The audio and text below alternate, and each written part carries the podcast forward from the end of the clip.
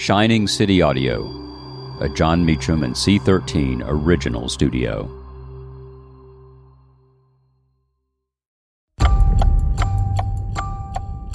On July 25, 1941, in Chicago, Illinois, Emmett Till is born.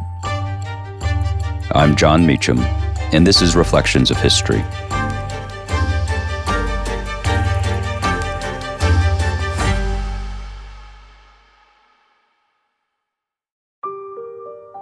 The story is told that Richard Nixon used to reach out to Jacqueline Kennedy on the anniversary of President Kennedy's assassination each November.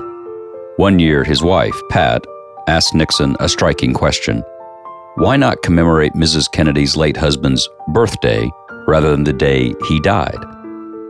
In that spirit, we're today marking the birthday of Emmett Till, a young man who lives in memory, tragically, not because of his birth, but because of the circumstances of his death. Born on this date in 1941, Till spent his childhood in Chicago. When he was 14, he took a train to LeFlore County, Mississippi, near the town of Money, to visit his mother's family. At a store owned by the White Bryant family, Till was alleged, falsely, to have whistled at a white woman, Carolyn Bryant. Another story had it that he'd said, Bye, baby, to her. Her husband, Roy Bryant, and his brother, J.W. Milam, beat Till, shot him, and hurled his corpse into the Tallahatchie River. Time reported the body was swollen and decomposing, the skull smashed by blows and pierced by a bullet, and a heavy cotton gin fan was lashed to the neck. John Robert Lewis of Alabama was 15 that summer Lewis recalled, I remember that so well. It was so terrifying. I remember the pictures.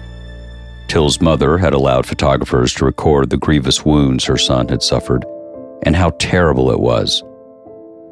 The killing stayed in Lewis's mind for the rest of his life. I was 15, black, at the edge of my own manhood, just like him. He could have been me. That could have been me. Beaten, tortured, and dead at the bottom of a river.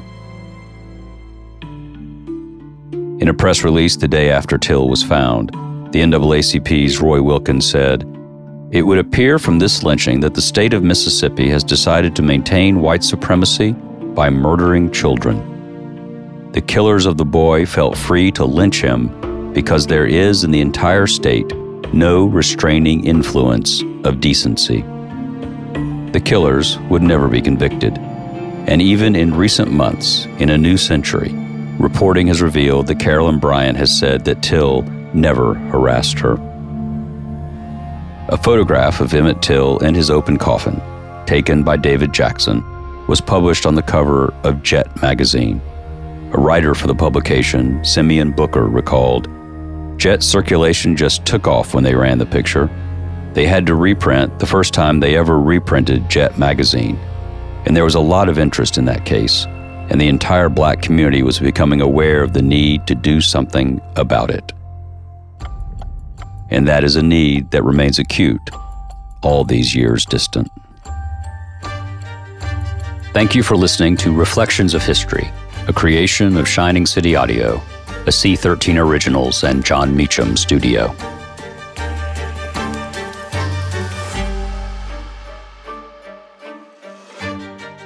Reflections of History is executive produced by me, Jon Meacham, and Chris Corcoran, Chief Content Officer and founding partner of Cadence 13. Production and editing led by Lloyd Lockridge and Chris Basil. Production assistance and operations by Andy Jaskowitz, Adam Macias, and Kelly Rafferty. Cadence 13 is an Odyssey company. I'm Lauren Sherman, the writer behind Puck's Fashion and Beauty Memo line sheet, and I'd like to welcome you to my new show, Fashion People. On every episode of Fashion People, I'll be talking to insiders about the stuff we're all whispering between the press releases, from M&A rumors to celebrity stylist dish to the future of legacy media. Be sure to follow and listen to Fashion People, a presentation of Odyssey in partnership with Puck, available on the free Odyssey app or wherever you get your podcasts.